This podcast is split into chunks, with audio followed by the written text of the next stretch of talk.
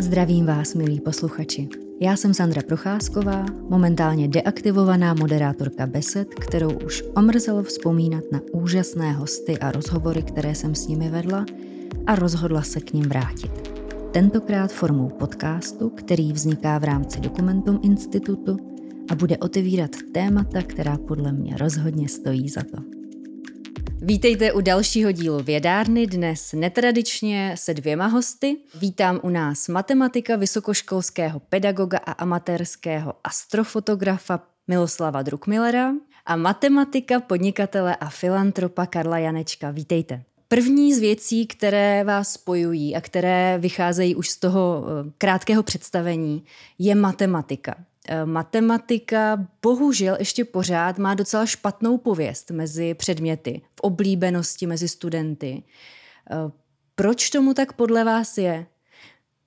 Pane Janečku, můžete začít to, co se učí, není vůbec matematika, ale je to prostě um, kombinace učení se věcí na spaměť a nějakých pravidel, nějakých vzorečků a to samozřejmě absolutně nefunguje, protože matematika je o pochopení, je to o myšlení a je to v konečném důsledku pak i o filozofii, ale, ale bohužel ne to, co se učí ve škole.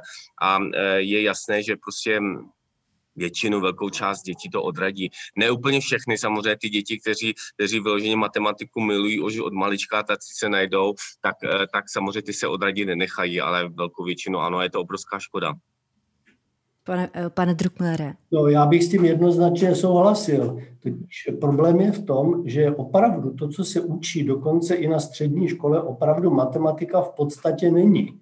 Mm-hmm. A já si pamatuju, že když jsem šel na vysokou školu, a tenkrát si myslím, že to střední školství bylo hodně kvalitní, před těmi mnoha lety, když jsem tam šel, tak eh, mě říkal eh, náš učitel, že totiž, eh, když jdu na tu matematiku, že vlastně nevím, co jdu studovat. Mm-hmm. A já jsem si myslel, že to není pravda, že, že, si to prostě, že to chápu, co to je matematika. A zjistil jsem teprve na těch vysokoškolských studiích, že je to něco podstatně jiného, než jsem si myslel a že je to podstatně krásnější a zajímavější. Mm-hmm. Čili kdyby Což je strašně pozdě až na vysoké no, škole. Právě, to je strašně mm-hmm. pozdě. Kdyby to bylo možné, to, že by ty děti si, tak říkajíc, přičichli aspoň trošku k té mm-hmm. skutečné matematice dřív, tak si myslím, že by je to skutečně bavilo. Eh, protože já mám takový pocit, že dneska řada dětí chápe tu matematiku jako sbírku kuchařských návodů, jak se co dělá, jo? Eh, kombinovanou prostě s nějakými vzorci. A to je prostě tragédie. Jo? Mm-hmm. Prostě já, kdybych mě, když mám prostě přednášku, kdybych měl čtyři hodiny vykládat bez papíru a měl to naučený na spaměť jako vzorečky, tak bych tak bych už dávno tu matematiku neučil. Jo? Mm-hmm. Člověk tomu musí rozumět a pak to celkem je docela jednoduchý, ale musí v tom objevit tu krásu a musí eh, se to dělat doopravdy a pořádně. Čili já mám úplně identický názor. Mm-hmm. Oproti třeba eh, chemii a fyzice, tak matematika má tu nevýhodu, že tam není tolik experimentů, respektive ta, ta možnost experimentovat vyloženě ve třídě je prostě úplně jiná, malá nebo žádná. Takže v čem je podle... To tak. Je, je to tak, já bych řekl, že vlastně ten, ta špatná, ty špatné metody výuky se v matematice ještě prohlubují. Je to ještě, mm-hmm. samozřejmě jsou i v jiných předmětech, ale v té matematice je to ještě výraznější. No. Mm-hmm.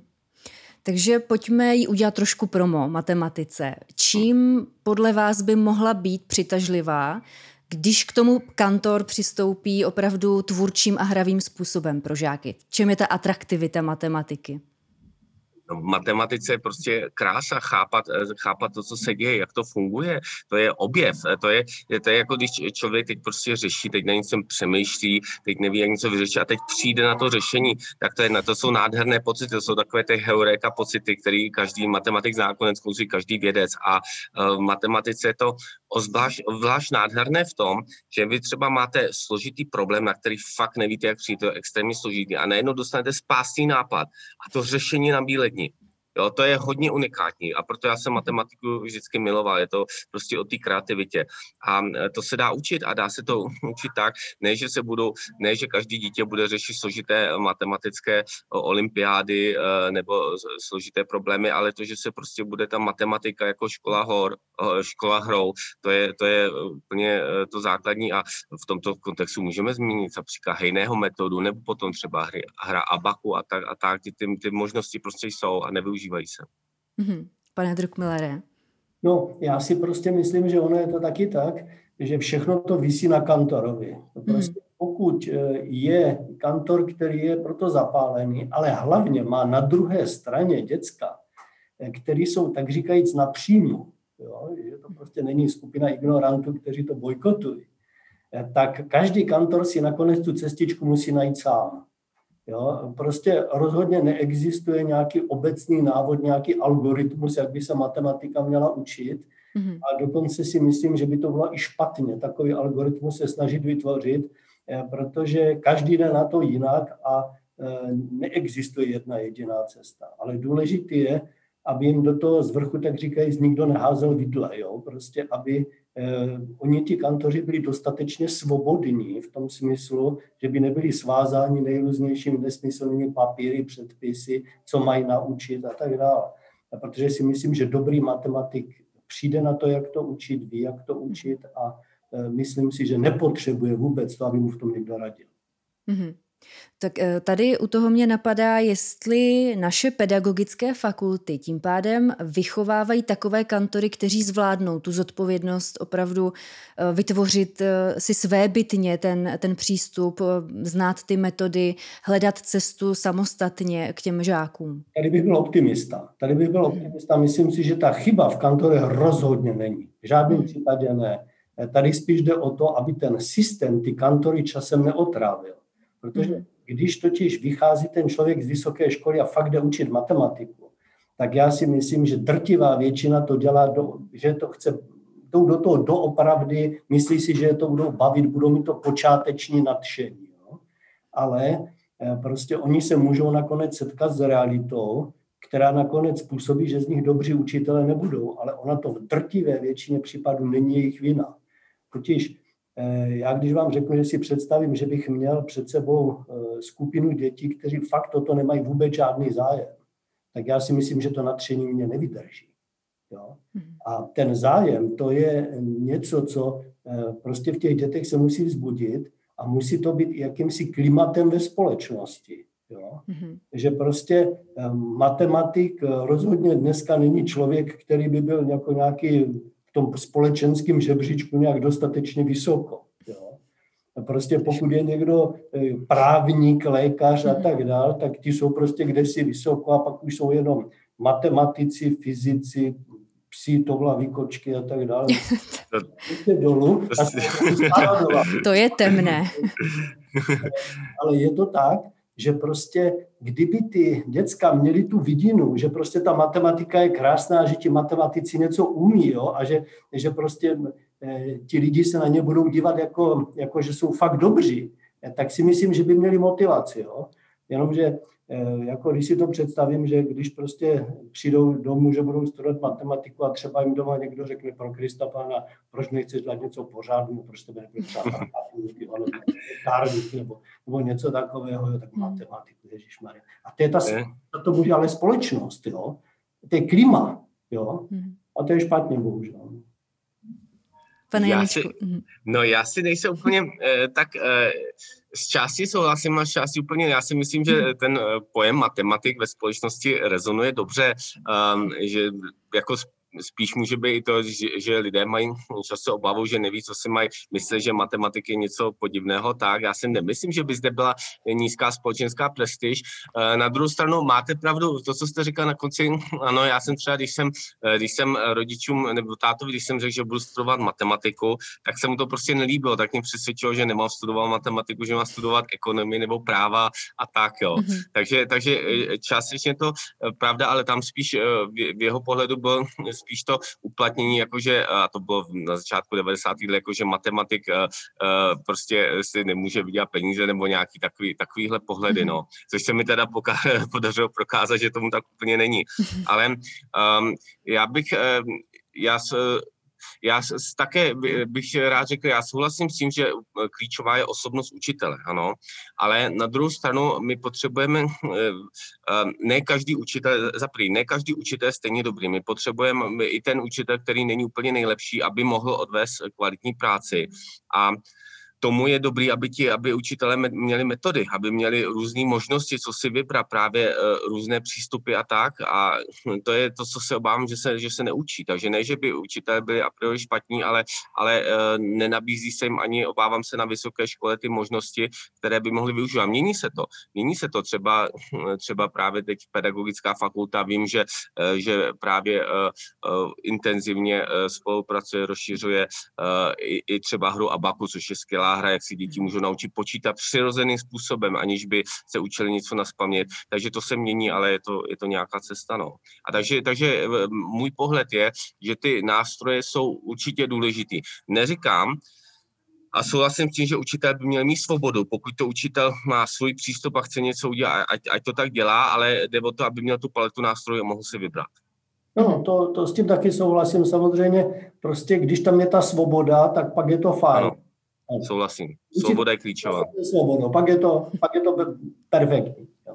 Mhm. Teď se ještě vrátím jednou k těm pedagogickým fakultám. V jednom našem rozhovoru tady ve vědárně padlo, že ty změny zrovna na těch pedagogických fakultách, které vychovávají ty budoucí učitele, probíhají strašně pomalu a je to hodně problematické tam eh, prosadit právě nějaké, nějaké změny v tom, jak ty kantory budoucí vychováváme, co jim dáváme za ty nástroje, jak eh, v nich se snažíme povzbudit eh, vlastní aktivitu, vlastní tvůrčí přístup.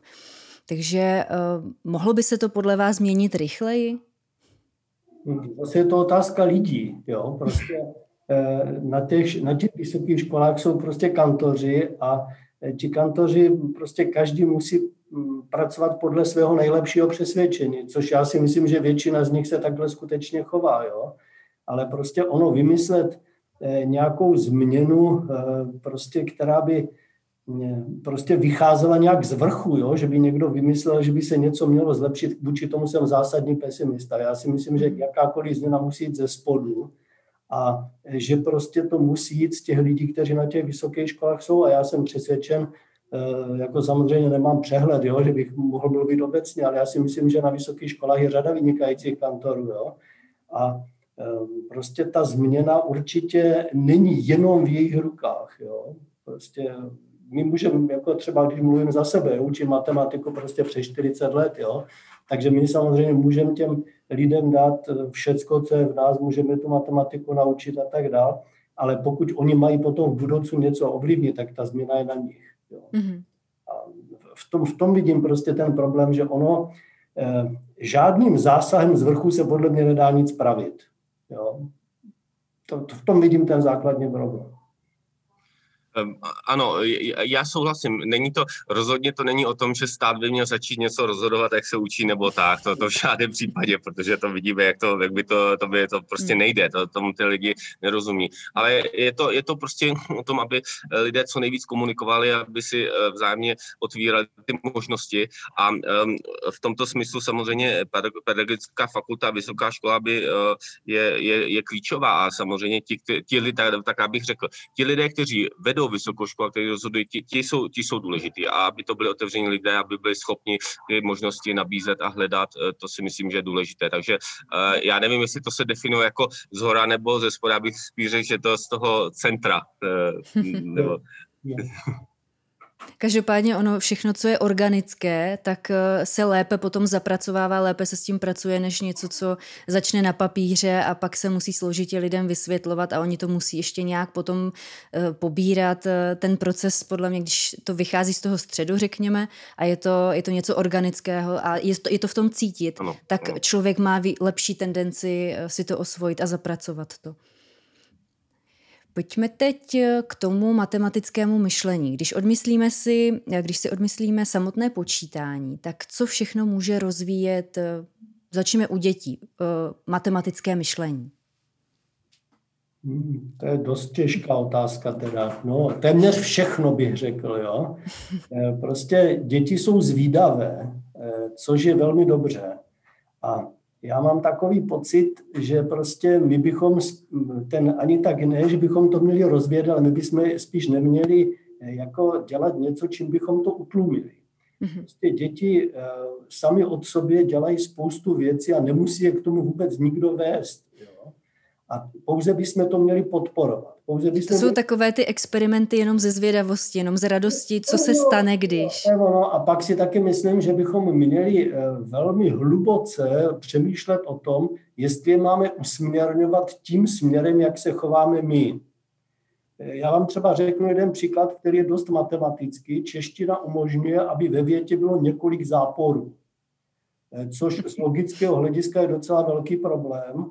A prostě třeba kdyby v angličtině někdo použil dva zápory ve větě, tak jsem pevně přesvědčen, že by nikdo nechápal, co ten člověk chtěl říct. No a zajímavé je, že malé dítě dva zápory nepoužije. Mám to experimentálně vyzkoušený na dvou dcerách a dvou vnučkách a to dítě vám vždycky řekne, eh, neřeknu něco, nebo řeknu nic.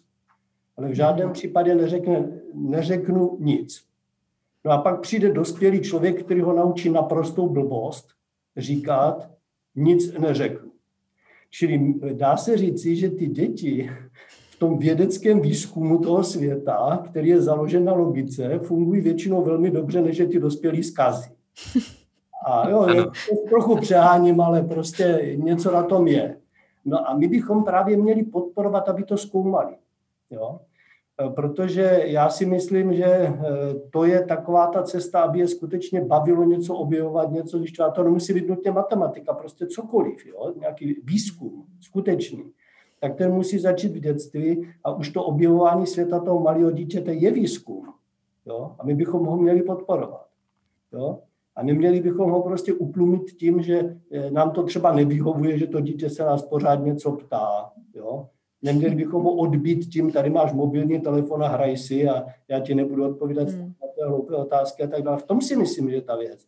Že bychom to nebyli, že by ani tak eh, nebylo nutné něco podporovat, ale že by to stačilo spíš dávat. Nekazit. Jsme to v těch dětech neutlumili, protože já si myslím, že to dítě v sobě má eh, tady tu schopnost prostě se učit, objevovat a tak dále. A velmi silně to souvisí s matematikou. Jo. Pane třeba si myslím, že spousta dospělých eh, lidí nechápe implikaci. Jo.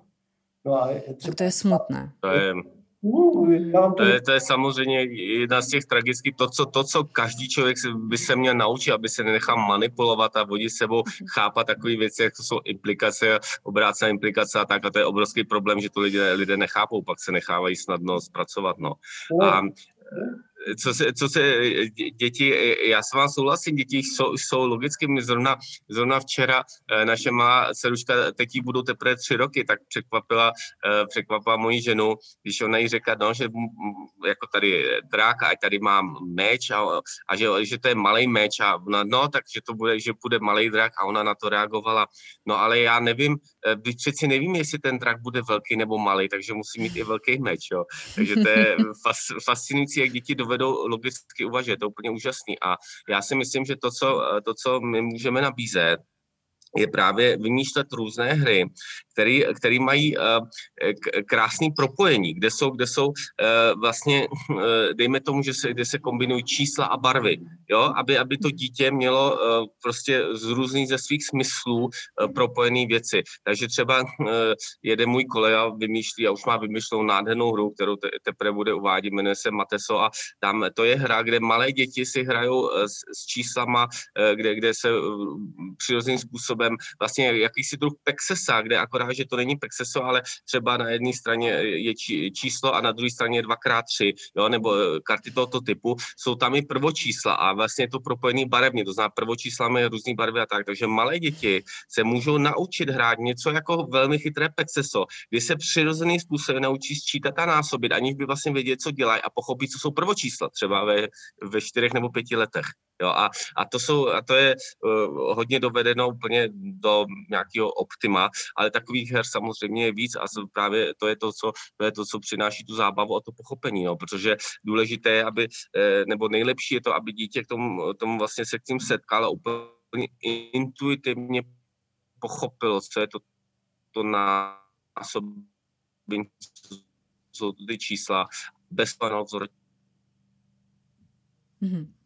Teď ještě mě napadá k tomu, my se bavíme o dětech eh, obecně, ale když eh, někde doma rozdělují ještě třeba holčičky k panenkám, eh, klukům se kupují stavebnice, tak vlastně už my volíme, které to myšlení nebo které sklony budeme podporovat. Jestli máte nějaký názor na to, od jakého věku nebo do jakého věku by ty hry a to, co dětem dáváme, ty podněty, měly být nějak směrovány a neměly být směrovány. Jak se na tohle to díváte? No tak tohle mám vyzkoušené. Já jsem si říkal, že vaše zkušenosti se dvěma dcerami a dvěma vnučkami budou super. Máme se ženou eh, dvě dcery a dohromady čtyři vnučky. Jo? Krásné. Eh, takže já s klukem malým nemám žádnou zkušenost a mohu vám říct jednu věc, že za prvé, eh, jako bych řekl, taková ta, eh, takový ten styl ženského a mužského chování, tak ten je dán podle mě geneticky. Mm-hmm. Prostě obecně ty holčičky mají větší zájem o lidi, zatímco kluci mají údajně větší zájem o věci. Nevím, jestli je to pravda, já to nemůžu potvrdit, protože z té druhé strany jsem to neviděl. Ale na druhé straně si myslím, že třeba představa, že eh, prostě holky si hrají s panenkama, je neúplně správná, eh, protože já jsem vždycky eh, vedl prostě ty holky k tomu, že měli v ruce šroubovák, prostě montovali se mnou nějaká zařízení a tak dále. A, a bavilo je to? A bavilo je to velmi hmm. intenzivním způsobem a řekl bych, že jim to dalo do života docela hodně. Jo? Hmm. Takže Eh, myslím si, že to rozdělování na nějaký, bych řekl, rozdílné chování ke klukům a holkám v malém věku je úplně zbytečné. Dokonce si myslím, že eh, pokud by někdo přišel s myšlenkou, že když se budu od malička k malé ženě chovat jako k malému klukovi, takže tím nějak změním jeho chování v budoucnosti, ne, v tom rozdíl není. Já si myslím, že prostě oni si sami vždycky najdou tu parketu v tom životě, kam patří, to je fajn. Ale rozhodně si myslím, že už od toho od malička, od toho od malička ty děcka by měly dostávat věci, které jsou zajímavé. A to už je úplně jedno, jestli je to kluk nebo holka. Jo? Takže eh, já si myslím, že bych tu otázku ani moc neřešil, jo? Jestli, jestli je to kluk nebo holka. Prostě eh, dávat jim všechno, co je zajímavé a potom oni si to mužské a ženské chování, oni ho v sobě mají. A v jistém okamžiku se probudí a bude to určitě to správně. Čili nemyslím si, že by pro nějakou ženu bylo handicapem, že v mládí se naučila spravovat spojku auta nebo, eh, nebo vyměňovat, eh, vyměňovat eh, prostě vypínač třeba. Jo. Takhle, to určitě na nikom nezanechá žádné, bych řekl, negativní následky do budoucna, si myslím. Spíš bych řekl naopak. Ano, já, já naprosto souhlasím, myslím, že nemám co dodat. Eh, my prostě svým dětem dáváme to, co, to, co je baví a, a není to potřeba nějak zásadně rozlišovat. Je pravda, že kočičky mají tendenci si hrát s těma panenkama, to asi jo, no, ale to je prostě jejich výběr a není potřeba jim to nějak nucovat. Přesně tak. Uh, jednou z nevýhod matematiky, když se vrátím k tomu celospolečenskému vnímání, je to, že je ve věcech skrytá že prostě nevidíme to, že ta matematika jim dala vzniknout a my už je třeba používáme. Tak pojďme teď tu matematiku ve věcech, které denně používáme a bez kterých už se dneska neobejdeme. Pojďme je odkrýt. Tak v čem všem kolem nás je matematika? Ve všem.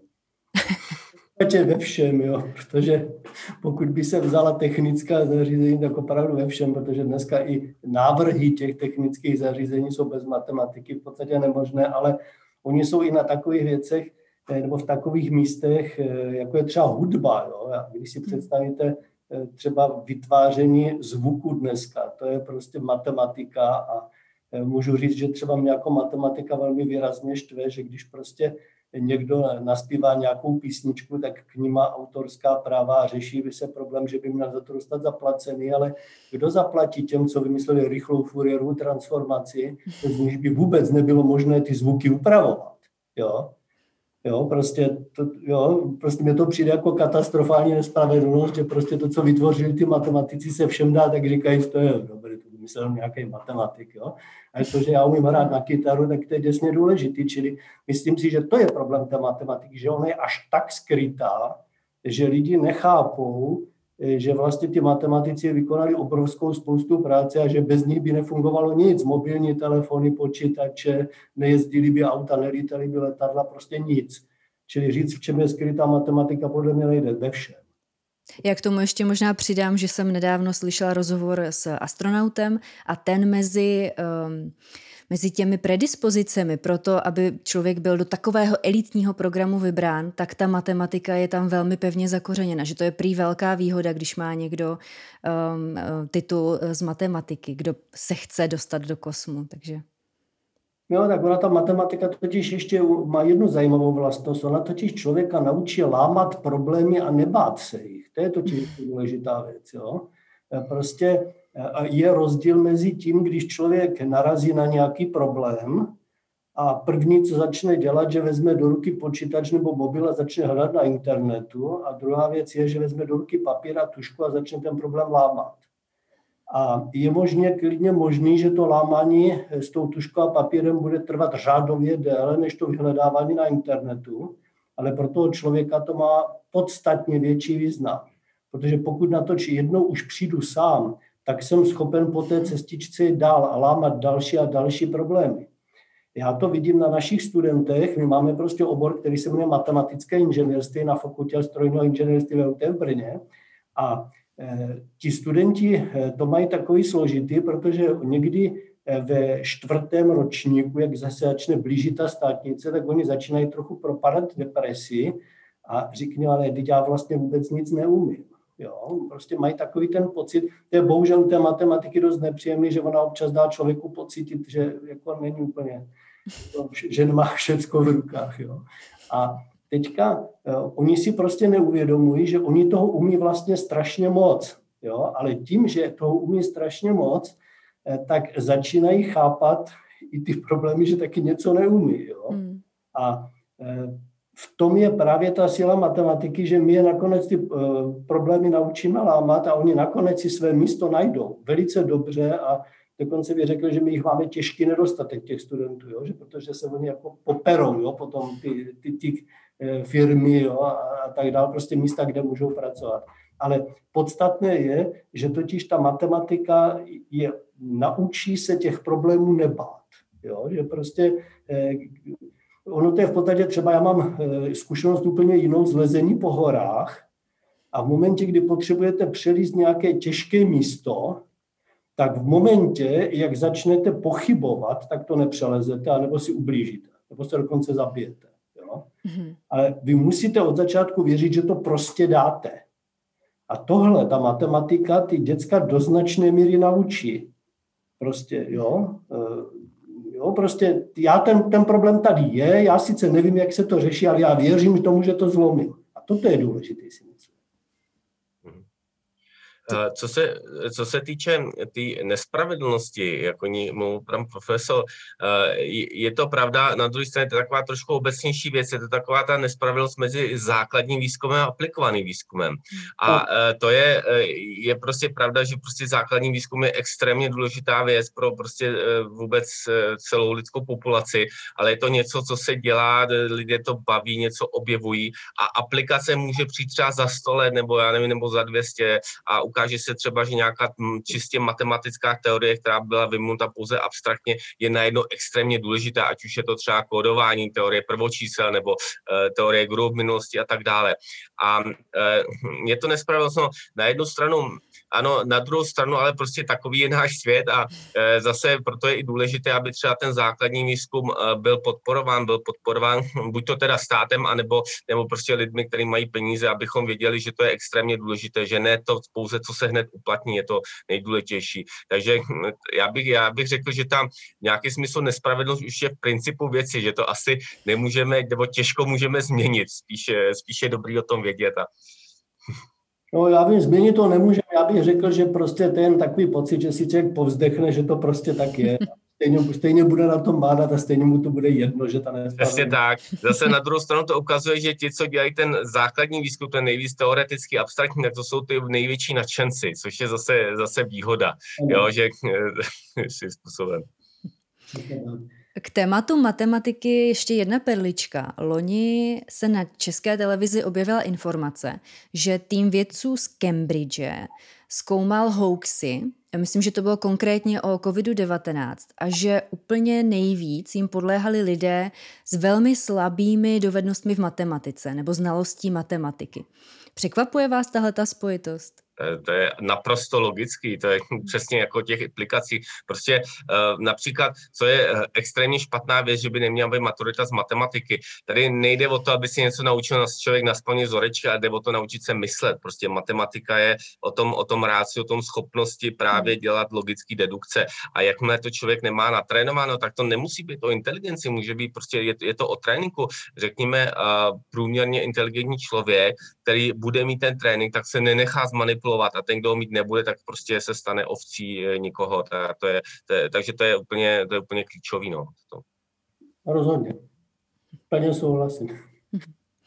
Tak kromě matematiky, kterou jsme teďka eh, pěkně ze všech stran si prohlídli, vás eh, spojuje i Mohu ještě projekt... dodat? Ano, ano, určitě. Já bych chtěl takovou, my jsme se bavili o hodně konkrétně, já bych dodal možná jako malý filozofický pohled na to, co to ta matematika je. Já o tom rád mluvím na, na svých přednáškách, že já vnímám, že matematika je něco pevného jako kostra našeho vesmíru. To, co je totiž absolutně unikátní v matematice, je to, že to je neměná věc, Jediná neměná věc, je, je to je neúplná samozřejmě, nic nemůže být uzavřeno, což je skvělý, to je i filozoficky skvělá věc, ale je to prostě neměná věc. To znamená, pokud někdo dokáže něco před eh, dvěma tisíci lety, tak eh, maximálně by se mohlo dokázat, že udělá chybu důkazu nebo že to je omyl, ale pokud je to správně, tak to zůstává správně, na tom se nic nemění. A to je jediná, nic takového neexistuje. Ve fyzice zákony se mění a budou se měnit. Teď, teď přijde již brzo, teď se děje eh, re, revoluce ve fyzice, ta, ta, eh, brzo bude jasný, že mainstream neplatí a tak dále. Když to matematice je v tomto naprosto unikátní. To znamená, já vnímám náš svět jako matematiku, nebo teda logiku, chceme-li schop, naše schopnost racionální, racionálně myšle, myslet jako to pevné, tu kostru vesmíru a na to se nabalují eh, to všechno ostatní, co jsme schopni vytvářet kreativně, umění, umění a tak dále, jako vlastně takové květy života. Ale eh, to je, to je úplně prostě unikátní věc a v tom je matematika v nějakém smyslu eh, obrovsky krásná. A ještě k tomu navíc platí, že, navz, že ne možná navzory, ale vedle toho, že to je vlastně pevná věc, tak i v matematice je, schováno, je schována krása. Taková třeba Sheldonova hypotéza propojení prvočísel a čísel 12, 21 v desítkové soustavy a těch věcí je hodně. A těch věcí, které se v matematice dají najít, ukazují, že v nějakém smyslu matematika není náhodná, že to je, že, to, že za ní je prostě obrovská hloubka. No, a já bych tomu, ano, pa, ano, pane profesore, prosím já říkám, že líp bych to neřekl, jo? to je, ta matematika skutečně má tu úžasnou vlastnost, že představuje jakýsi neměný eh, systém, který eh, v tom světě nám umožňuje zkoumat ten měnící se svět, jo? protože kdybychom neměli tady tento systém, o kterém se můžeme opřít, tak to vlastně nemůžeme zkoumat. Jo? Hmm. To je ta úžasná vlastnost té. Já bych tomu možná ještě dodala, že kdysi se nám matematika předkládala jako něco, co je jaksi umělé, přesto, že to je úplně naopak a že to opravdu, tak jak jste říkal, vychází až úplně z těch základů věcí světa kolem nás. A ještě, eh, kdybyste mi řekl, že jste pro maturitu, povinnou maturitu z matematiky, když jsem byla na střední škole, tak bych se naprosto zděsila, Když to teď s odstupem, když už tu matematiku poznávám i z jiných, z jiných stran, než jenom z té, ze které jsem ji znala na škole, tak bych rozhodně za to lobovala opravdu. No, já bych to Což řekl, je zase, no. Já bych tomu dodal jenom jedinou věc. Já bych s tím názorem souhlasil, ale má to jednu podmínku, ne státní maturitu. Hmm. Totiž v momentě, kdy tu maturitu připravovala ta škola a připravoval je skutečně ten učitel, který tu matematiku učil, tak mi to dává logiku. Hmm. Matematika z vrchu, kterou připravuje nějaká instituce, eh, která v mnoha případech ani úplně přesně neví, jak se to na těch školách učí. Mně přijde naprosto střelená a navíc ještě Eh, jako, jaký je smysl té maturity v tomto podání. Prostě jde o to, aby všichni udělali, no tak to, to prostě nedává, jako já nechápu prostě ten, ten význam té státní maturity jsem nikdy nepochopil a prostě prote, nebo vždycky jsem proti ní víceméně tvrdě protestoval, přišla mi naprosto nesmyslná, ať je z čehokoliv, jo, eh, nejenom z té matematiky. Prostě já si myslím, že ty lidé na školách by to měli Eh, si připravit sami a že aby to vytvářela nějaká instituce z vrchu je podle mě nesmysl. A u té matematiky je to tupl nesmysl, si myslím. Chcete, pane Janečku, něco k státním maturitám? Já, já souhlasím, prostě ten přístup je potřeba, aby byl svobodný a hodně mhm. individuální. Zase já bych, já bych to vnímal tak, že by um, mohly být nějaký um, třeba od pedagogických faktů prostě nějaký doporučení uh, nebo, nebo nějaký různé metody a prostě škola by si vybírala podle svého zaměření a tak dále. A to, co je skutečně klíčové pro tu maturitu, opět naučit děti myslet, ne uh, učit je na spaní zorečky, to prostě vůbec nedává smysl, ale mhm. chápat ten, ty principy a tu podstatu. Přesně tak. Ono, když ta škola dostane důvěru, aby to mohla udělat po svém a má k tomu ty nástroje, tak to podle mě může i aktivizovat školy, pedagogy, ředitele. Eh, když dostanete důvěru, tak cítíte tu zodpovědnost a podle mě jste více motivováni dostat té zodpovědnosti a naplnit ji. Určitě, určitě. Navíc si myslím, že jedna věc je, když musím formálně splnit nějaký úkol, řekněme útrpeně splnit nějaký úkol, Jenom aby to bylo. Mhm. Aby to prostě bylo, abych to mohl odškrtnout a hlavně, aby to bylo papírově v pořádku, abych někde nenarazil, jo. Ale tady, pokud by to šlo jako ze spodu, tak je to jinak, jo, protože pak to je, já chci zjistit, jestli ty děcka fakt něco umí, jo, a to je úplně něco jiného, než jak to vypadá ve skutečnosti. Já už jsem nakousla, že kromě matematiky vás také spojuje film a projekt Helios – který eh, vy jste garantem, eh, pane profesore, odborné části eh, Heliosu pro školy, který má atraktivnit, vylepšit, ozvláštnit výuku fyziky. A vy, pane Janečku, jste štědře podpořil to, aby se opravdu k dětem dostali výukové materiály, aby se to povedlo. Takže já začnu možná u vás, Karle proč jste se rozhodl Helios podpořit? Co bylo na tom projektu to, co jste si říkal, jo, tohle stojí za to? No je to přesně, přesně ta filozofie, o které se bavíme. Prostě je to to poznání a to, co když děti uvidí takový nádherný, eh, nádhernou tvorbu, tak, eh, tak prostě ehm, tomu propadnou, nebo ča, aspoň část z nich a eh, chtějí to poznání. Takže je to, je to přesně o tom motivovat, motivovat děti, a aby, aby se učili, aby poznávali, protože ten náš svět je o tom, abychom poznávali. Já si myslím, že to je jedna, jedna vlastně, řekněme, ze tří, možná ze čtyř úplně těch principu naší existence je poznání, učení, objevování a my, my potřebujeme, aby naše děti eh, byly zvídaví. A, a bohužel teda dnešní doba eh, je naopak eh, v některých aspektech úplně naopak. Takže já doufám, že tyto vlastně tyto protiklady, tyto nejlepší výtvory, které máme, to dokážou převážit do toho pozitivna. Mhm. Pane profesore, co je pro vás největším přínosem Heliosu a Heliosu pro školy? No pro mě největším přínosem je v podstatě to tež, co už tady bylo řečeno. Totiž eh, hmm. prostě ukázat, že prostě tady to zkoumání, a nejenom teda matematika, protože ten film eh, nakonec není jenom o matematice, že? tam se prolíná prostě matematika s fyzikou, ale prostě ukázat, že asi není větší a krásnější dobrodružství, než je dobrodružství poznání. Jo? Proti tomuto typu dobrodružství každá americká střílečka je prostě nic. To není žádné dobrodružství. Jo? A pak ještě na tom je nádherný, na tom filmu, a to si, toho si tam nesmírně cením, že totiž eh, ty tvůrci tam ani v jednom okamžiku nesklouzli vlastně k jakému si, bych řekl, virtuálnímu světu. Oni se snažili ukázat, jak to doopravdy vypadá. Jo? Prostě snažili se to zobrazit a nepřidávat k tomu, já tomu občas říkám, pouťové atrakce. Něco navíc, co to kazí. A dneska my stále více žijeme v jakémsi virtuálním světě. My jsme se o tom bavili v jiném rozhovoru, kdy, jsme, kdy jsem prostě říkal, že mě strašně vadí třeba u eh, výukových a vědeckých filmech to, že prakticky veškerý materiál jsou počítačové animace a prostě virtuální realita, místo toho, aby se tam dali skutečné obrazy, skutečná data a tak dále. A já si nejvíc cením, že ten film prostě ukázal, že není nutné Eh, prostě zaujmout tu mládež tím, že jim budu ukazovat prostě něco jako uměle vytvořeného, fantastického a snažit se prostě to vylepšovat, přikrášlovat, že, ten, že to samotné hledání je krásné. Jo?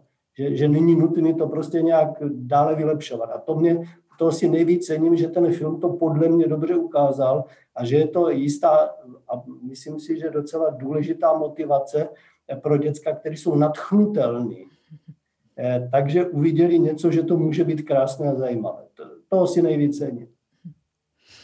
Přes Helios pro školy můžeme přejít plynule eh, naplno k tématu vzdělávání, které i tady ve vědárně nás eh, hodně zajímá, různé přístupy k tomu, jak to dělat lépe, jak to dělat osobitě, jak to dělat účinně. Takže já na vás úplně vypálím otázku náročnou a definiční. Co je pro vás osobně vzdělávání? Na čem by mělo stát? Co to pro vás je vzdělávání? Karle?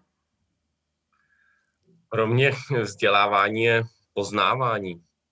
Ehm, a je to, a je to eh, ten, ten opravdu krásný pocit z toho, že eh, člověk chápe, hlouběji chápe věci kolem sebe, to je prostě úžasný. A my ale dokonce ta ambice ani nemusí být to, že, že člověk to chápe perfektně, protože to ani nejde. My víme, my dneska víme, že ten náš svět je neuzavřený, jak jsme již eh, zmínili, takže my nemůžeme být, mít ambici, všechno pochopíme skvěle a naopak pochopíme něco a vlastně vidíme ještě víc věcí, které tím pádem nechápeme, které jsme předtím neviděli viděli.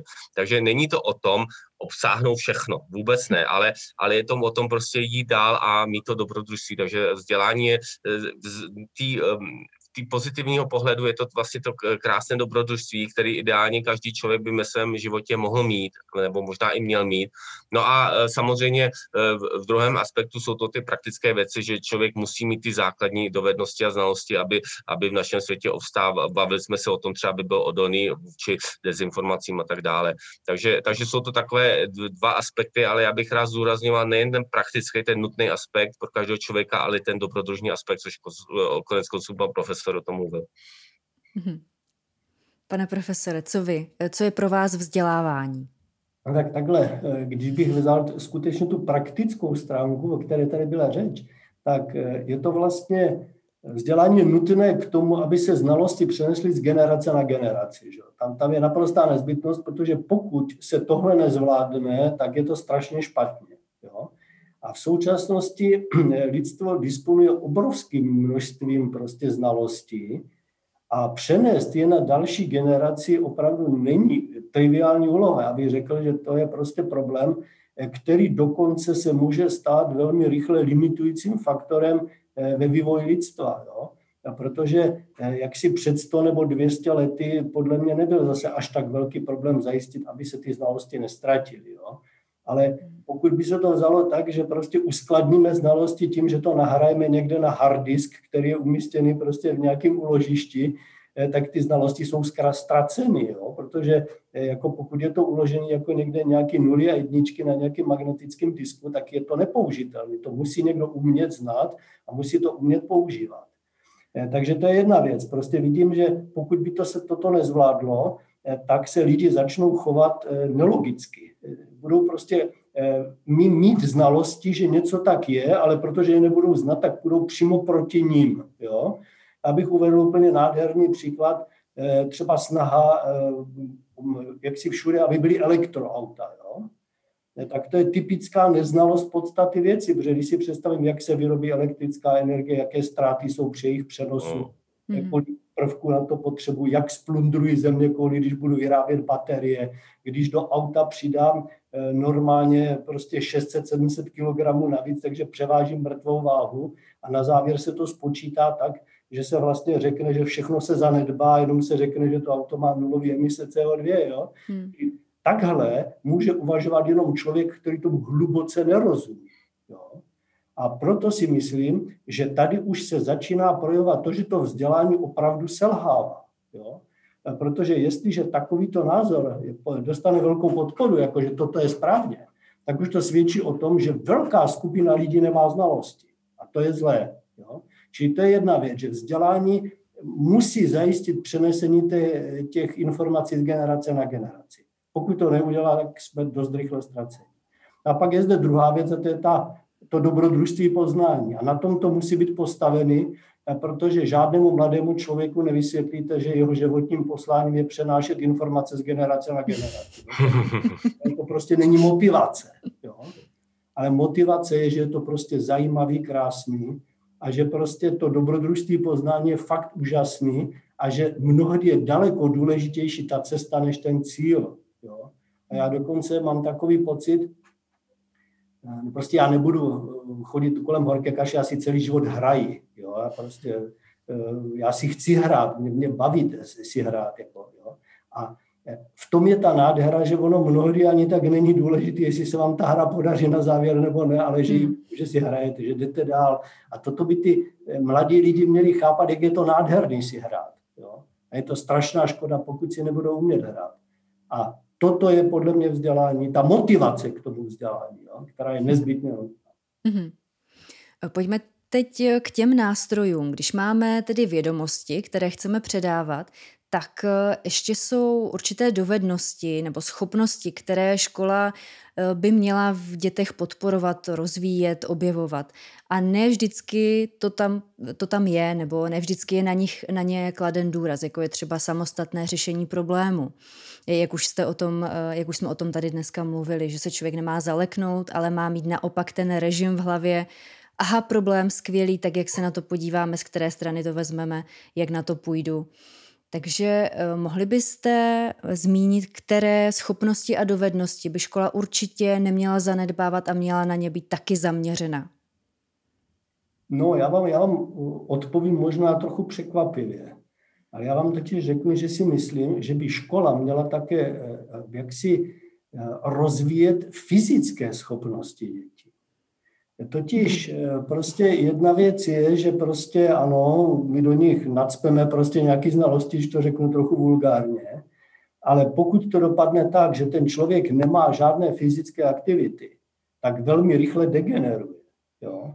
A eh, prostě lidi by taky měli chápat krásu sportu a tak dále. Prostě člověk nemůže být jenom prostě s fajn jsem matematik, tak prostě budu sedět nad knížkama někde zavřený a dělat prostě matematiku. Jo?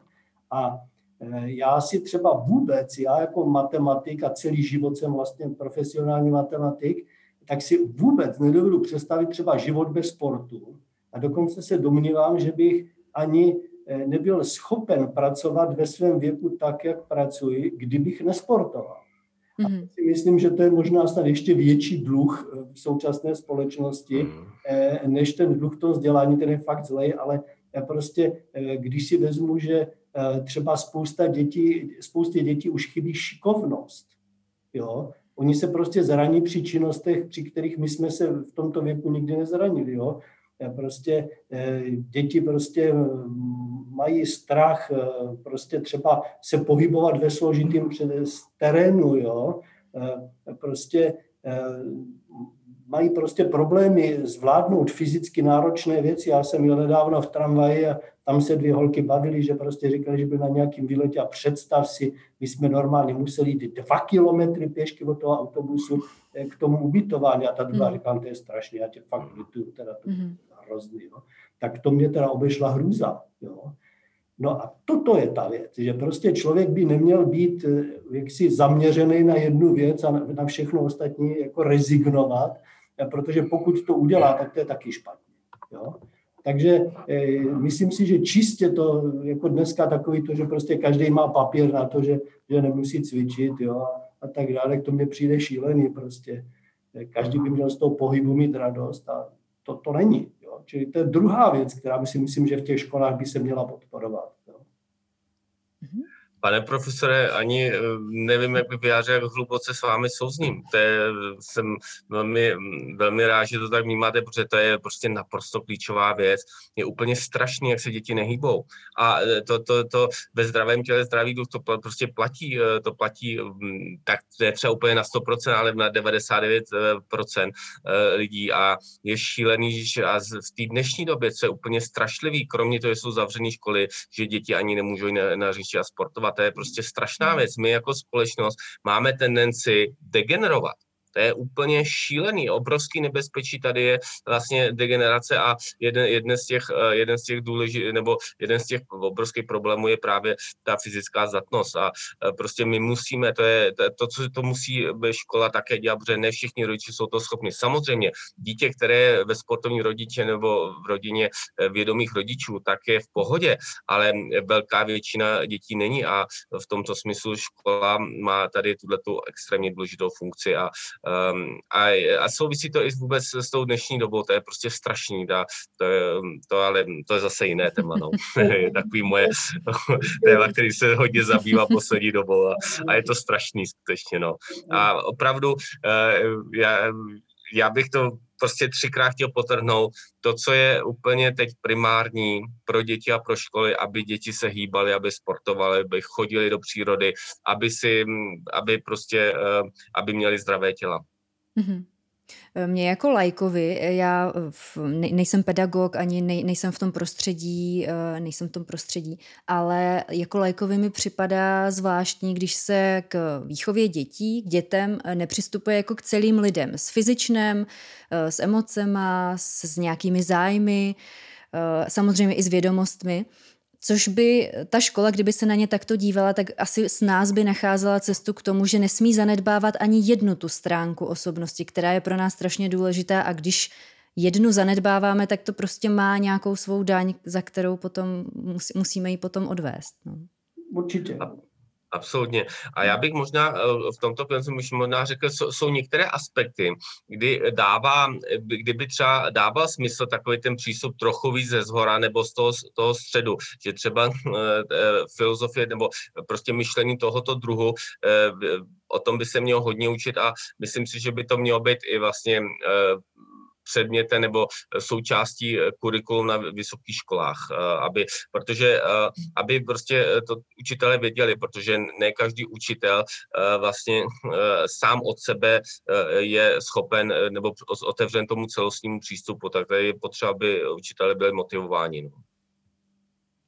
Pane profesore? No, tak, taky bych s tím stoprocentně souhlasil, prostě je to tak. V dnešní době je opravdu asi vůbec největším problémem jakýsi formalismus ve všem. Jo? Prostě tak, jak já mám pocit, a bohužel je to pocit velice nepříjemný, že my degenerujeme prostě to, že eh, zahyneme na papíry, nařízení, eh, prostě předpisy a tak dále. A já si myslím, že toto je taky věc, která eh, prostě šíleně blokuje eh, jakoukoliv, jakékoliv nadšení, jakékoliv, jakoukoliv snahu prostě motivovat ty mladí lidi k něčemu, eh, protože jestliže eh, všechno utopí se ve formalismu, tak je to špatně. Jo? Čili já si myslím, že svět by měl daleko méně věci regulovat, ale že by měl daleko více zapracovat na tom, aby se lidi chovali rozumně. Jo? A eh, aby ty, aby ty předpisy prostě vůbec nepotřebovali. Jo? Ale, to je ta těžší cesta, co ale dává smysl. No, ale totiž takhle, nakonec eh, jsme tady s kolegou oba dva matematici, eh, takže on mě potvrdí, že prostě v podstatě, když máme sporný systém axiomů, kde ty axiomy se vzájemně popírají, tak v té axiomatické teorii platí cokoliv. O čemkoliv lze dokázat, že je to pravdivé i nepravdivé. A když já si představím ty stohy zákonů, který má každý stát mm. našeho státu nevynímaje, Samozřejmě. tak z těchto zákonů lze odvodit cokoliv, úplně cokoliv. Jo? Eh, takže je to strašná věc. A navíc se děje i to, že prostě eh, vědecký výzkumy lidé jsou demotivovaní dělat vědu, protože mají spoustu papíru a byrokracie a tak dále. Částečně to řeší třeba eh, soukromnější nějaký instituty a tak, ale, ale pouze z malé části. A ty, a ty byrokratické věci jsou strašlivé a to je něco, co se kumuluje. A je to takový jeden ze zákonů civilizací, že před krachem civilizace nikoli aspektu, a e, skvěle o tom mluví um, um, Egito Miroslav Barta ve své knize, mhm. a tohle je jeden z těch, um, jeden z těch nejhorších aspektů, že se zvyšuje, zvyšuje byrokracie, pravidla, zákony, které se hromadí. Já teď nevím, abych plásnul číslo, nevím, kolik to, a třeba v České republice, já nevím, jsou stovky tisíc zákonů, nevím, jestli jsou stovky tisíc, ale jsou to prostě tyhle ty šílené řády, což ani teoreticky nikdo nemůže nikdy přečíst, kdyby se mě přečíst, aby potřeba spoustu životu. Takže tohle ukazuje, jak je to hrozně absurdní a samozřejmě pak tam budou spory, je říká vám profesor, a tím pádem lze dokázat cokoliv teoreticky. Takže je to úplně, je to systém, který je na hraně krachu jako naše civilizace. A to je, teď je to v té dnešní době o tom, jestli to dokážeme obrodit. A já mluvím o letošním roku, jako, teď co jsem teda rád řeknu, jsme vlastně ve společnosti matematiku, tak uh, sociální singularity, sociální singularity uh, jako letošní rok, prostě bod zlomu a e, musíme to prostě překonat. No. A, e, a nechceme, aby se to stalo tak, jaký řešení minulosti vždy byly nějakou válkou, nějakým globálním konfliktem. To samozřejmě nechceme a máme ty možnosti dneska, naštěstí.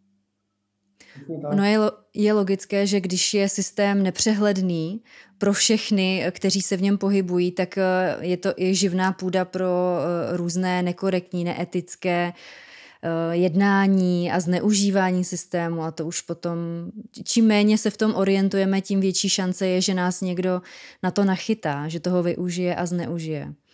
Takže doufejme, že to zjednodušení a zpřehlednění, že to zvládneme. No prostě musíme to zvládnout. Musíme to zvládnout. Prostě kolega je přece jenom mladší, takže ten je v horší situaci než já, protože já už jsem přece jenom staršího věku a eh, já prostě si říkám, že prostě mě, mě to ještě snad úplně nemůže postihnout, jo, ale eh, prostě eh, je mi trochu líto té mladší generace, co je vlastně čeká. Jo. Já, když mě sedí vnučka na klíně, a jak jsem, jsme tady předtím bavili, a já učím studentu analýzu v komplexním oboru a ona se mě náhodou eh, zeptá, jako nevydrží to, protože ona ví, že má zakázáno mluvit během té výuky.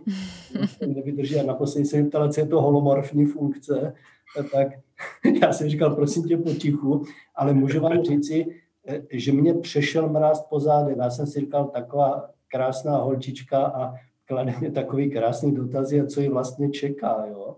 Eh, čili občas mě, je to dáno věkem, jo, prostě eh, chytají takový ty myšlenky, že mě zajímá, jak na tom budou těmi, těmi vnučky, ještě třeba ty dcery dobře, ale ty vnučky, když si představím, že oni se Eh, mohou dožít roku 2100, jo, tak jak ta planeta bude vypadat, jak se ty lidi budou chovat, mám z toho prostě strach. Možná, možná že zbytečný, že lidi dostanou rozum a že teda pochopí, že by neměli zahynout na ty hromady těch papírů a že by měli začít používat vlastní rozum, ale je, je, je, to, je to prostě nepříjemný pocit. Jo? Je to, já, já, já tomu rozumím. Um, je to pravda, ty, ty hrozby jsou prostě obrovský. A, a já také mám obavy, ale na, dru, na druhou stranu zase máme příležitosti, které nikdy v historii lidstva nebyly.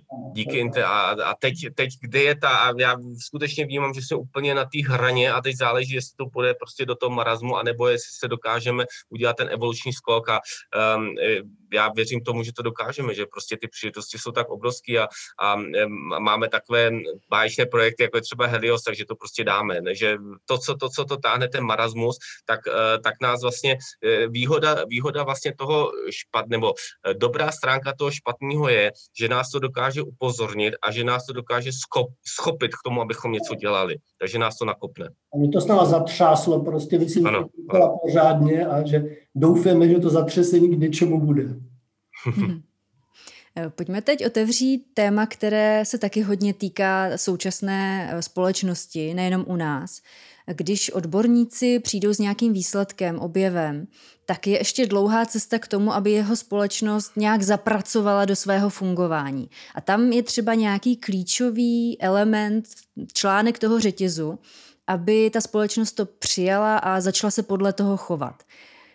A ten mám pocit, že často chybí, že máme informace, jak by to mělo být, aby, to, aby se situace zlepšila, ale nemáme je zatím v praxi. Co tam podle vás chybí, aby se to opravdu do té praxe dostalo? Já, jestli, jestli bych mohl, já bych ještě eh, malinko eh, před, předkročil ještě mm-hmm. předtím, protože často, a zvláště teda v dnešní době, se děje to, že je mainstreamový názor a někdo, když něco objeví, tak vůbec, aby prorazil tím mainstreamovým názorem, mm-hmm. je může být obrovský problém. A to, je, to, to se prostě děje, děje se to ne v matematice, teda naštěstí matematika je v tomhle unikátní, ale děje se to třeba v té fyzice a, a v dalších vědách. A to je, to je prostě obrovský problém. A e, vlastně e, nikdo, a já, já mám je nadaci, jednu nadaci, která se jmenuje Science 21, která se zabývá výzkumem a zabývá se právě mimochodem propojování fyzických dovedností a rozvíjení mozkového potenciálu, včetně třeba se skoku padákem a tímto věcem a, eh, a mám tam eh, vlastně součástí nadace jsou, nebo členové jsou eh, menší desítky nebo řekněme přes 20 doktorandů a vědců a a prostě něk, některé objevy, když člověk něco má, tak si musí extrémně přemýšlet, jak to publikovat, jak to, jak to dokázat, aby to, aby to nebylo zazděno, aby vůbec mm-hmm. prorazil tu první vrstvu toho odporu. To je eh, ta, eh, ten mainstream. No a potom je eh, to, co, to, co jste říkala ještě. No. Takže to je opravdu řada problémů, které v podstatě my musíme překonávat z obou stran, jak eh, ze strany společnosti, protože přece společnost má vědu a vědce, když to řeknu takhle ošklivě, proto, aby jí pomáhala se rozvíjet, aby jí pomáhala směrovat, kterým směrem se rozvíjet lépe, co naopak nedělat, aby jí směřovala. Ale když máme ty vědce a neposloucháme je, tak něco selhává.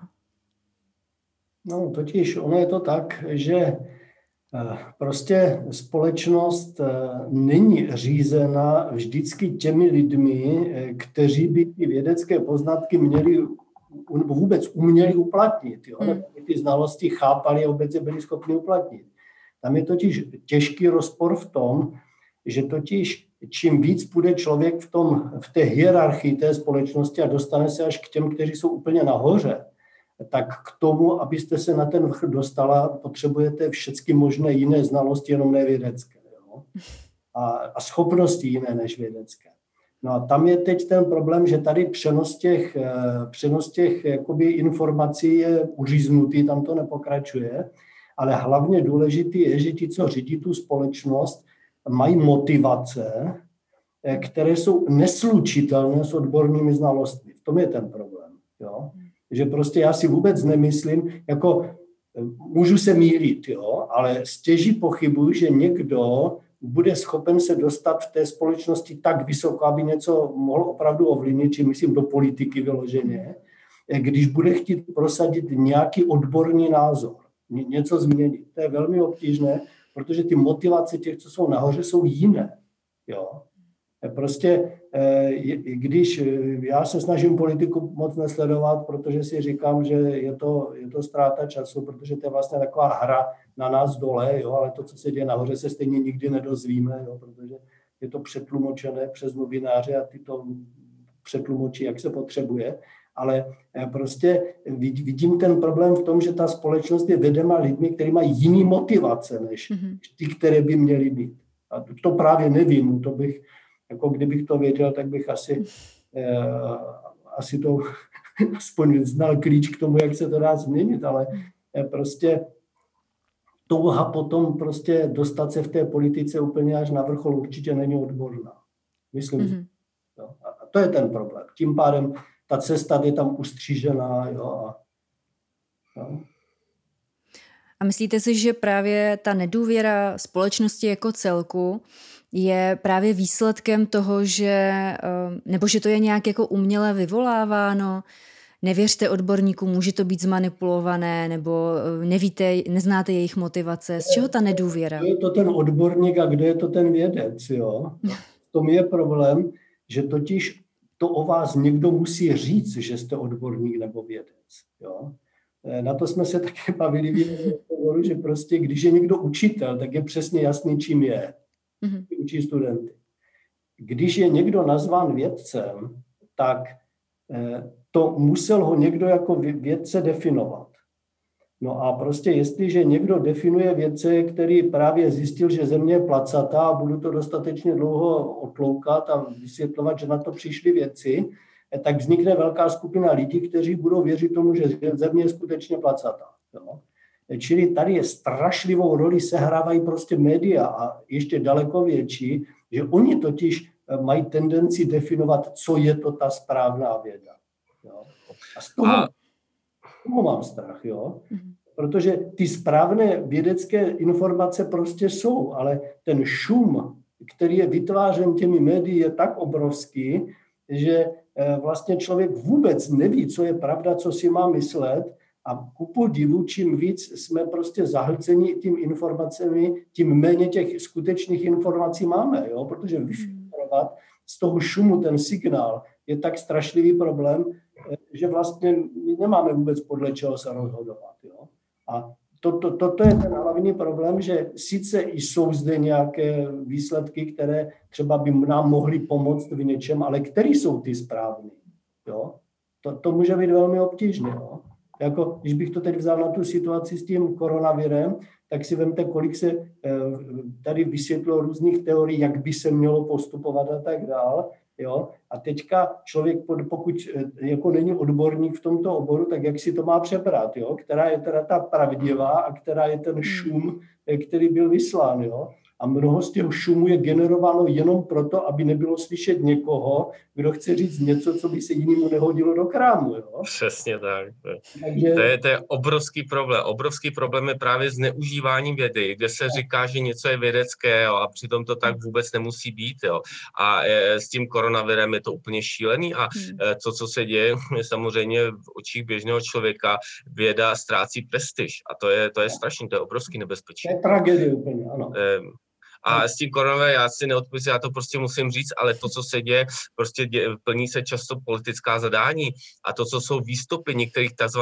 odborníků, třeba nějaký modely ÚZIS, no tak to je strašná pakárna, jako zodpovědně jako matematik, jako nikdo, kdo dělá matematické modely a kdo dokázal, že to skutečně umí dělat, dokázal se to na těch největší konkurenci, tak mohu říci, že některé ty modely, které tam oni použijí, je prostě úplně nesmysl, respektive je to nějaký model, který něco může naznačit nebo tak, ale aby se na základě toho dělali opatření, které zavírají školy, to vůbec nedává smysl. Ty prostě není, nemá to vůbec, ne, není, hmm. není matematické, je to prostě nesmysl. A to, že se ozvou věci, jako třeba docenti z Matvisu upozorní na to, že to je špatně, tomu vůbec vlastně nepomůže. To je strašný. Jo? Hmm. A e, takže vlastně tady je, e, někdo říká, že je vědec a e, zneužívá zneužívá i matematiku a to mě úplně dráse. Mě dráse, jak se dneska zneužívá matematika, ale to je zase jiné téma asi.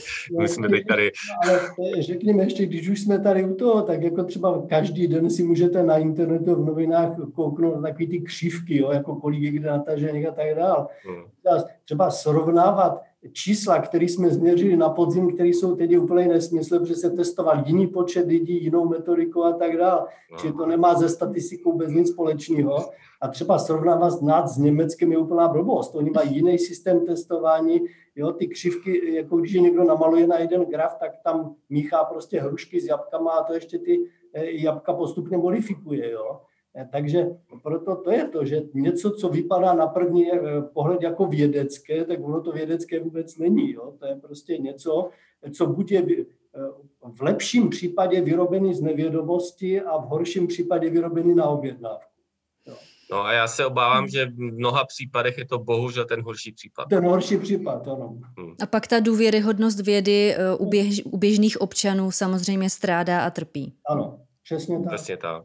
Úplně přesně, dokonce hmm. já, když se začal točit ten film Helios, a já jsem v začátku vůbec nevěřil, že to může vzniknout, je to jako fantasticky, eh, tak jeden, prostě jsme se tak bavili o tom různých požadavkách. Já jsem říkal, prosím vás, jenom mě v tom filmu nikde nenazývejte vědce. Eh, prostě já se toho slova bojím, protože, jo, a teďka jsem jim vysvětloval takový ty vědecký výzkumy, že vědci přišli na to, že pivo, který má pěnu, se vyleje hůř než pivo bez pěny a podobně. Jo, čili já jsem si říkal, pro Bohu, pokud mě bude někdo spojovat s vědou, s takovými věcmi, které jsou běžně na internetu, toto vyskoumali fakt věci, jo, oni dali zřejmě, nevím, kdo to byli ty věci a tak dále, jo. A toto šíleně ubližuje té prestiži té vědy. A my, jak si, eh, když jezdíme třeba na ty expedice nad slunce, eh, tak naše škola si dělá s tím reklamu, což je samozřejmě v pořádku. Jo? To je prostě snaha ukázat studentům, že se tam děje něco zajímavého. Jo? A teď tam přijdou novináři a já jim říkám, prosím vás, byli byste tak hodně a nepoužívali tam slovo vědec. Řekněte učitele, tým z ústavu matematiky, prostě něco takového, ale to prosím vás, udělejte mi tu laskavost a nepoužijte tam slovo vědec. Příští týden dostanu noviny do ruky, vědci z VUT zjistili, že. Jo? Prostě já nechci se dostat do téhle skupiny lidí, kteří eh, prostě jsou neprávem, jo, ale prostě eh, do, postavený do situace nějakých prostě nedůvěryhodných lidí, nebo bych řekl dokonce podvodníků, protože ta věda je zneužívaná tady tímto způsobem, že prostě když se někdo potřebuje jako použít nějaký pádný argument pro to, co potřebuje, čeho potřebuje dosáhnout, tak tomu dá vědeckou hlavičku. Jo? Hmm. A to, to, to je právě ta tragédie, že to té vědě šíleně ubližuje, jo, a potom čtete různé komentáře, no vidíte, co ti věci zase udělali a tak dále. A to už je právě ta cesta špatným směrem, úplně špatným. No a, a bohužel dneska teda to, to zneužití může mít až jako strašné důsledky. Vy třeba ty zavřené školy, to je prostě úplně mm. pro celou společnost. Je to hrozná jedna z nejhorších věcí moderní doby. Hmm. Pojďme teď uh, navázat na to téma etického, neetického chování. Uh, argumentem řady lidí, proč se chovat, dejme tomu, neeticky, je, že se to vyplácí. Tak by mě zajímala hmm. otázka na vás. Vyplácí no, se dobro? no, určitě chovat se neeticky se vy, nevyplácí. Vyplácí se to možná z krátkodobého pohledu, mm-hmm. že mhm. člověk získá nějakou výhodu a teď jako si myslí, že něčeho dosáh, ale když to sečteme prostě v dalších rocích, tak prostě se nevyplatí, ty, ty lidé jsou méně šťastní. Řekněme, já bych to možná srovnal s takovým honba za ničím, třeba honba za penězi. Jo? Tak mm-hmm. někdo, dejme tomu, eh, má eh, radost z toho a srovneme to s kvalitou života.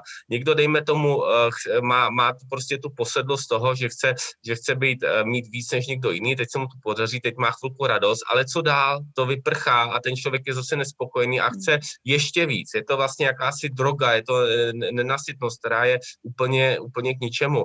A eh, to, to, je vlastně, to, to je vlastně analogická věc, když člověk dělá nějakou špatnost, neetické věci, aby něčeho dosáhl, tak možná eh, se mu to podaří, je s tím spokojenější, ale v konečném důsledku stejně šťastný není. Prostě to vůbec nedává smysl, protože hm, tady, aby člověk si zodpověděl tuto otázku, tak se může zamyslet, co, co je naše štěstí, co nám přináší radost. A my jsme tady mluvili o tom objevování, eh, o, o tom prostě o tom heureka efektech a to rozhodně není o tom něco ošidit. Naopak, jako ošidit nemá absolutně žádný smysl.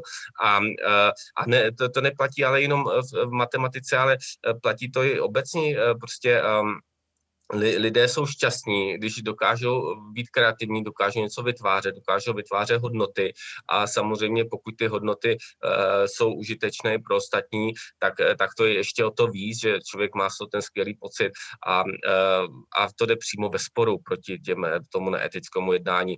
A za mě osobně já jsem přesvědčen o tom, že k tomu, aby byl člověk šťastný, tak je podmínka nutná, nikoli možná postačující, ale rozhodně nutná, aby to byl člověk, který, eh, který je etický a který uh, prostě uh, má svoje hodnoty, lidské hodnoty. A svoboda je, svoboda já vnímám jako na vrcholu, na vrcholu těchto lidských hodnot. Mm-hmm. Pane profesore, co vy? Vyplácí se dobro podle vás?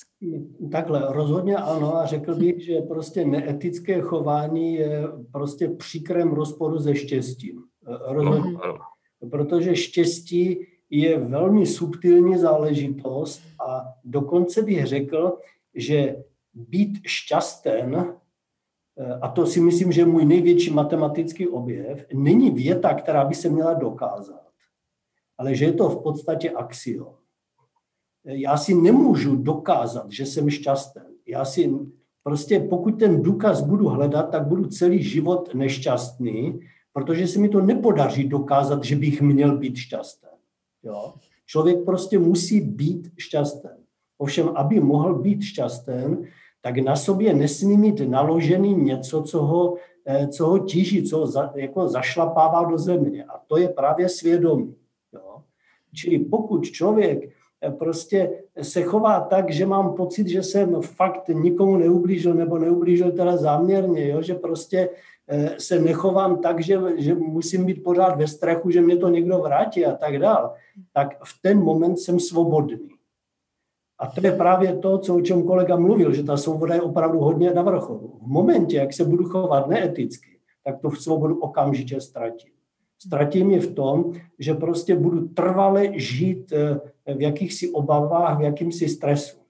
A pak ještě důležitá věc je pro štěstí, že aby člověk byl šťastný, tak musí být umět udělat šťastným i někoho jiného. Eh, prostě myslím si, že člověk úplně sám šťastný úplně být asi nemůže. Jo? Možná já jsem měl to obrovský životní štěstí, eh, že prostě mám ženu, ze kterou šťastný opravdu jsem, která mě rozumí a která to se mnou vůbec nemá jednoduchý. To si asi dovedete představit, kdo jste viděli ten film Helios, tak to vydržet s takovým bláznem je asi dosti těžký. Ale eh, prostě jako člo, když člověk udělá aspoň něco malého pro to, aby ten druhý byl šťastný, tak si myslím, že ho to učiní šťastnějším.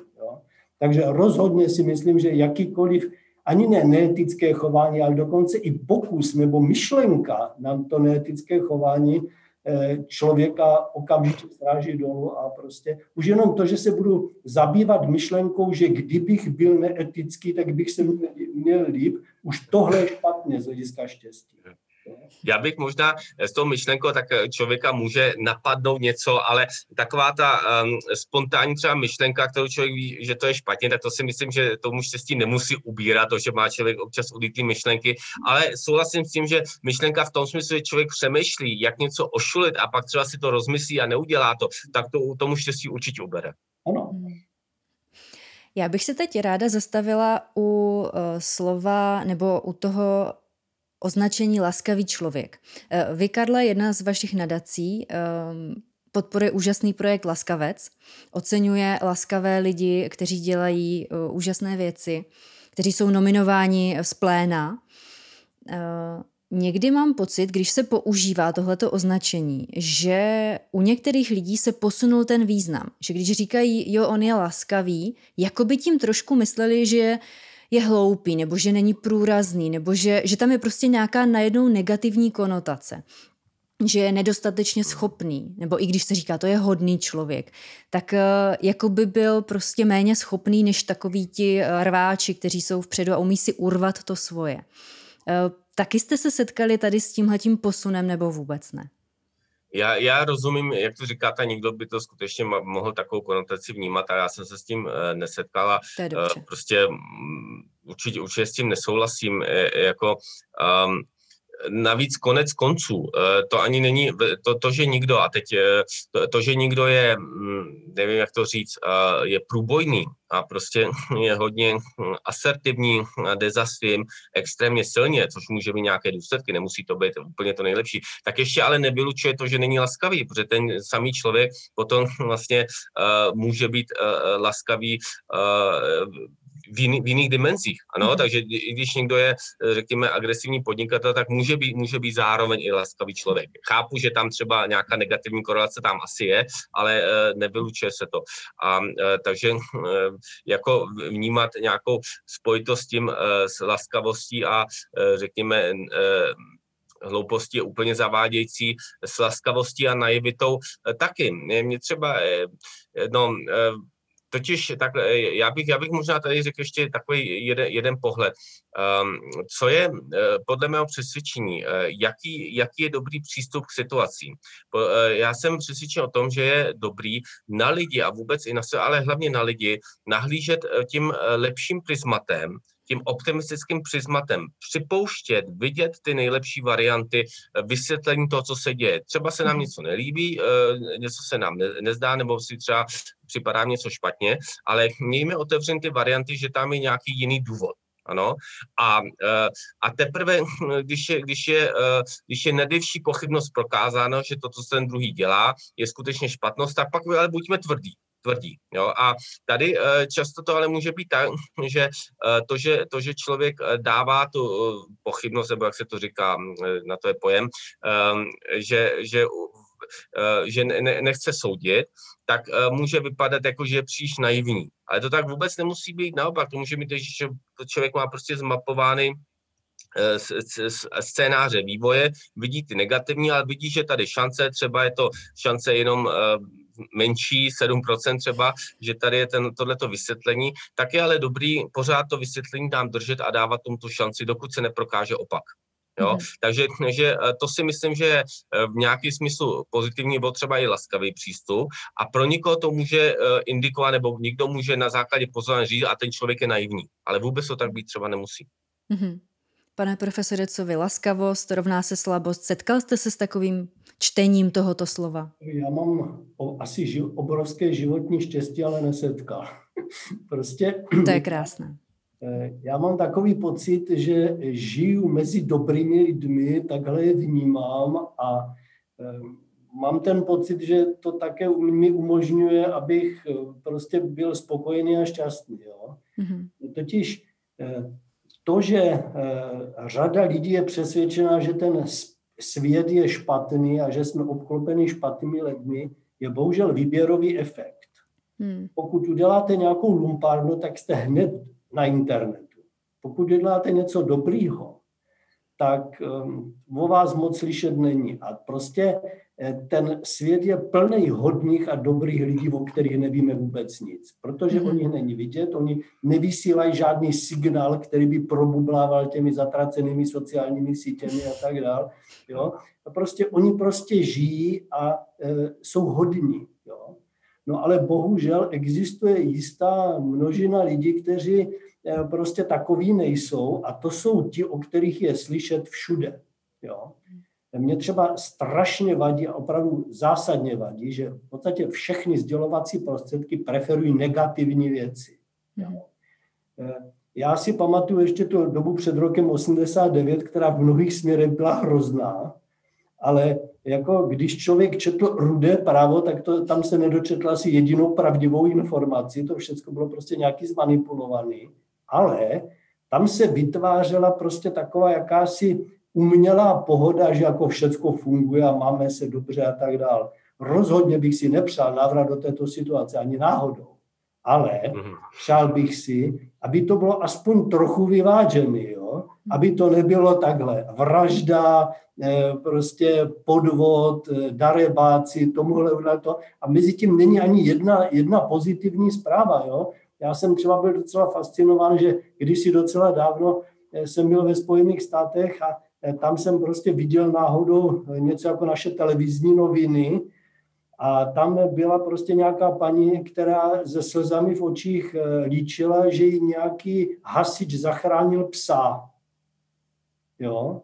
A mně to přišlo strašně krásně. Já jsem si říkal, proč krucinal do té naší televize, že, když, že to musím okamžitě vypnout, protože bych eh, měl vysoký tlak a skončil u lékaře. Tak proč tam někdo nedá to, že někdo zachránil ani psa? To je krásný. Proč tam musí být jenom prostě tenhle udělal tohle špatně a tenhle udělal tohle špatně. A tenhle výběrový efekt, že v těch médiích jsou vesměs špatné věci, totiž ale vytváří, že lidi se zhoršují. Totiž to, co říkal kolega, s tím plně souhlasím. Pokud budete lidi vnímat pozitivně, oni se tak budou chovat. Jestliže dítěti budete od malička říkat, že je darebák, tak z něj s vysokou pravděpodobností darebák vyroste. A jestliže od malička ho budete chválit i v okamžiku, když rozmlátil míčem okno nebo něco takového, a řeknete, tak dobře, tak to asi nechtěl, ale budete pořád s ním jednat pozitivně, tak mu podstatně zlepšíte šanci, že bude mít klidný život, že z něho bude dobrý člověk a že z něj nevychováte darebáka. Takže mně prostě chybí pozitivní přístup ve společnosti. Jo? Ta společnost stále více vytahuje negativní jevy jo? a e, jo, prostě to, to je to, co je špatně, si myslím. Mm-hmm. No. To je, je, to, je to obrovský uh, problém, toto výběrové uh, vychýlení. A to byl právě uh, ten důvod, proč vznikl projekt Laskavec. Protože mhm. mm, a první, velmi mimochodem vtipné je, že prvním laskavcem byl také matematik, učitel pan Hašek, který učí matematiku v Karlovarském kraji a jde v podstatě o to, aby ti lidé, kteří dělají úplně úžasné věci, tak vůbec nejsou vidět, tak aby se aspoň někteří vybrali a byli za vzor, protože je to, je to prostě tak, lidé jsou mnohem lepší, než to vypadá, mhm. bohužel. Mm-hmm nebo ne, bohužel, naštěstí, naštěstí to mnohem lepší, to vypadá, ale je bohužel, že to tak blbě vypadá, mohlo by to mhm. vypadat mnohem líp. Já teď eh, využiju toho, že jsme se tady tak sešli a eh, na chvilku předám to moderátorství vám dvěma. Je něco, co byste chtěli tomu druhému říct nebo se ho zeptat na něco nebo něco okomentovat, tak teď máte prostor se oslovit navzájem, jako bych to nebyla. Dobře, já třeba začnu, protože mě od začátku zajímala jedna věc. Eh, prostě Eh, já jsem od začátku ten film Helios považoval za nereálný, protože mě to přišlo jako prostě příliš velké sousto. Jo? Mm-hmm. Prostě eh, já sice nemám nějaké příliš dobré znalosti toho, jak se vytváří film, ale mám, řekněme, odborné znalosti tom smyslu, jak je složité něco takového udělat. A od začátku jsem vůbec nechápal, jak to téma uchopit. Jo? Kdyby někdo řekl, že mám takový film natočit do někom jiným, tak já bych neměl nápad, jak to prostě udělat. No a e, pak jsem si říkal, že to asi nutně musí zhavarovat na tom, že to se nedá ufinancovat. Jo? Mhm. To bylo jasný, že to je prostě něco, že to není jako tady pobíhat někde s nějakou videokamerou a něco z toho slátat, že to je fakt složitá věc. No a mě prostě zajímá, jak je možné, že jste přišel na myšlenku pra, podpořit právě tady tenhle, tento film, jo? Mm-hmm. Protože já mám takovou představu, že na vás se musí valit prostě takových požadavků strašná spousta a že prostě zrovna tento mm-hmm. to bylo. Yeah. No, eh, to je uh, rozumí otázka. Nebylo to o tom, že bych si myslel, že to určitě musí podařit, to určitě ne, ale pro mě vlastně takový ty zásadní kritéria je ten potenciál, to, co, to, co vnímám, co to může přinést. A tady, a to je prostě toto téma, tento film bylo jasný, že ten potenciál je obrovský a to jsou prostě ty věci, které podporují. To znamená, já to beru um, vlastně matematicky nebo z, z pravděpodobného pohledu. Já se snažím hledat příležitosti, které jsou extrémně skewed, kde, kde je obrovský potenciál, i kdyby ta pravděpodobnost neměla být až tak veliká. Ano, a takhle vlastně k tomu přistupuji ke svým e, obecně, nejen tomu, co podporuji, ale obecně k tomu, co dělám. Že jsem prostě ochotný třeba biznesu podpořit nebo jít do věcí, e, které vypadají, že mají malou šanci. A konec konců často se mi dělo to, že mě lidé představili, že to vůbec, že to vůbec nemám zkoušet, že to je, že to je nevyjde a tak dále. Ale můj argument je, i kdyby to nevyšlo, i kdyby, jestli ta pravděpodobnost je 95%, to nevyjde, i kdyby byla jenom 5%, to vyjde, tak ten potenciál je tak velký, že to prostě stojí za to zkusit. No a to je eh, přístup, uh, věřím tomu velmi racionální a zároveň já vnímám, že většina lidí toto prostě nějak nedokáže, že většina lidí chtějí mít, chtějí mít to své jistý. Když řeknu třeba z biznisu, my jsme, já mě už, úžasná, moje úplně srdcová investice je jsou léčebný produkty z konopí. Firma CB20 na Pharma, kdy jsme získali uh, licenci na výrobnu léčebných látek z konopí 14 eh, nebo 13 na světě. Je 14 firm na světě, my jsme první ve střední a východní Evropě. A to byla investice, která byla um, tak prostě uh, taky na první pohled šílená, ale uh, pak um, pak dokonce jsem s nějakým partnerem jako kofinancovali něco No a oni prostě chtěli tabulky, chtěli to, že tady prostě budou nějaký příjmy eh, a tak dále. Eh, časně a to vůbec nemohlo fungovat. A eh, tak jsme se rozešli, já jsem o tom vyplatil, oni odešli. Ještě odešli po, to, po nějakém třeba uh, roce nebo to investice, což bylo tak, tak nelogický, tak absurdní, protože ti lidé, ti běžní finančníci vůbec nejsou schopni vidět ten potenciál. Oni prostě chtějí mít svoje jistí, chtějí mít tady nějaký cashflow příjem a vůbec vůbec nevidí tu, eh, ten potenciál obrovský skewness. Tak to je taková obecná věc, možná jsem to trošku zabrousil, ale chtěl bych říct, a to bych chtěl říct obecně lidem, hledejme a zkoušeme vidět ty veliký potenciál, zkusme za nima jít a smyslíme se s tím, že třeba ten projekt nebude úspěšný, ale zkoušejme ty věci, které mají veliký potenciál. A ono totiž ještě potom to funguje, já jsem přesvědčen o tom, za základními zkušenosti i to, co si testuju statisticky, že ten náš svět je eh, v tomhle smyslu velmi výjimečný, že věci, které mají zdánlivě velmi malou pravděpodobnost, takže tomu dáme tu příležitost a, um, bere, a přistupujeme pozitivně otevřeně, tak ta pravděpodobnost eh, bývá mnohem, mnohem vyšší, než to vypadá z počátku. No, to, Karle, velice pěkná, potěšující pro mě. Tak chcete to ještě obrátit? Máte nějakou otázku na pana profesora? No tak to, já bych, já bych moc rád vyjádřil panu profesorovi můj um, velký, velký respekt a to, že, to, že i na základě této diskuze vnímám, že to je člověk, s kterým úplně maximálně souzním. Uh, možná, možná bych se mohl zeptat, uh, jak z, ze svého života, jestli takový svůj pohled měl vlastně už na vysoké škole a tak dále, nebo jestli je to něco, čemu člověk dospěje postupně životem ke své moudrosti. No, já bych to řekl asi takhle. Já za všechno vděčím rodičům a e, prostě doteďka mě zní v uších e, věta mého táty, který mi kdysi velmi dávno řekl následující větu. Prosím tě, dělej všech, cokoliv chceš, ale prosím tě, dělej to doopravdy.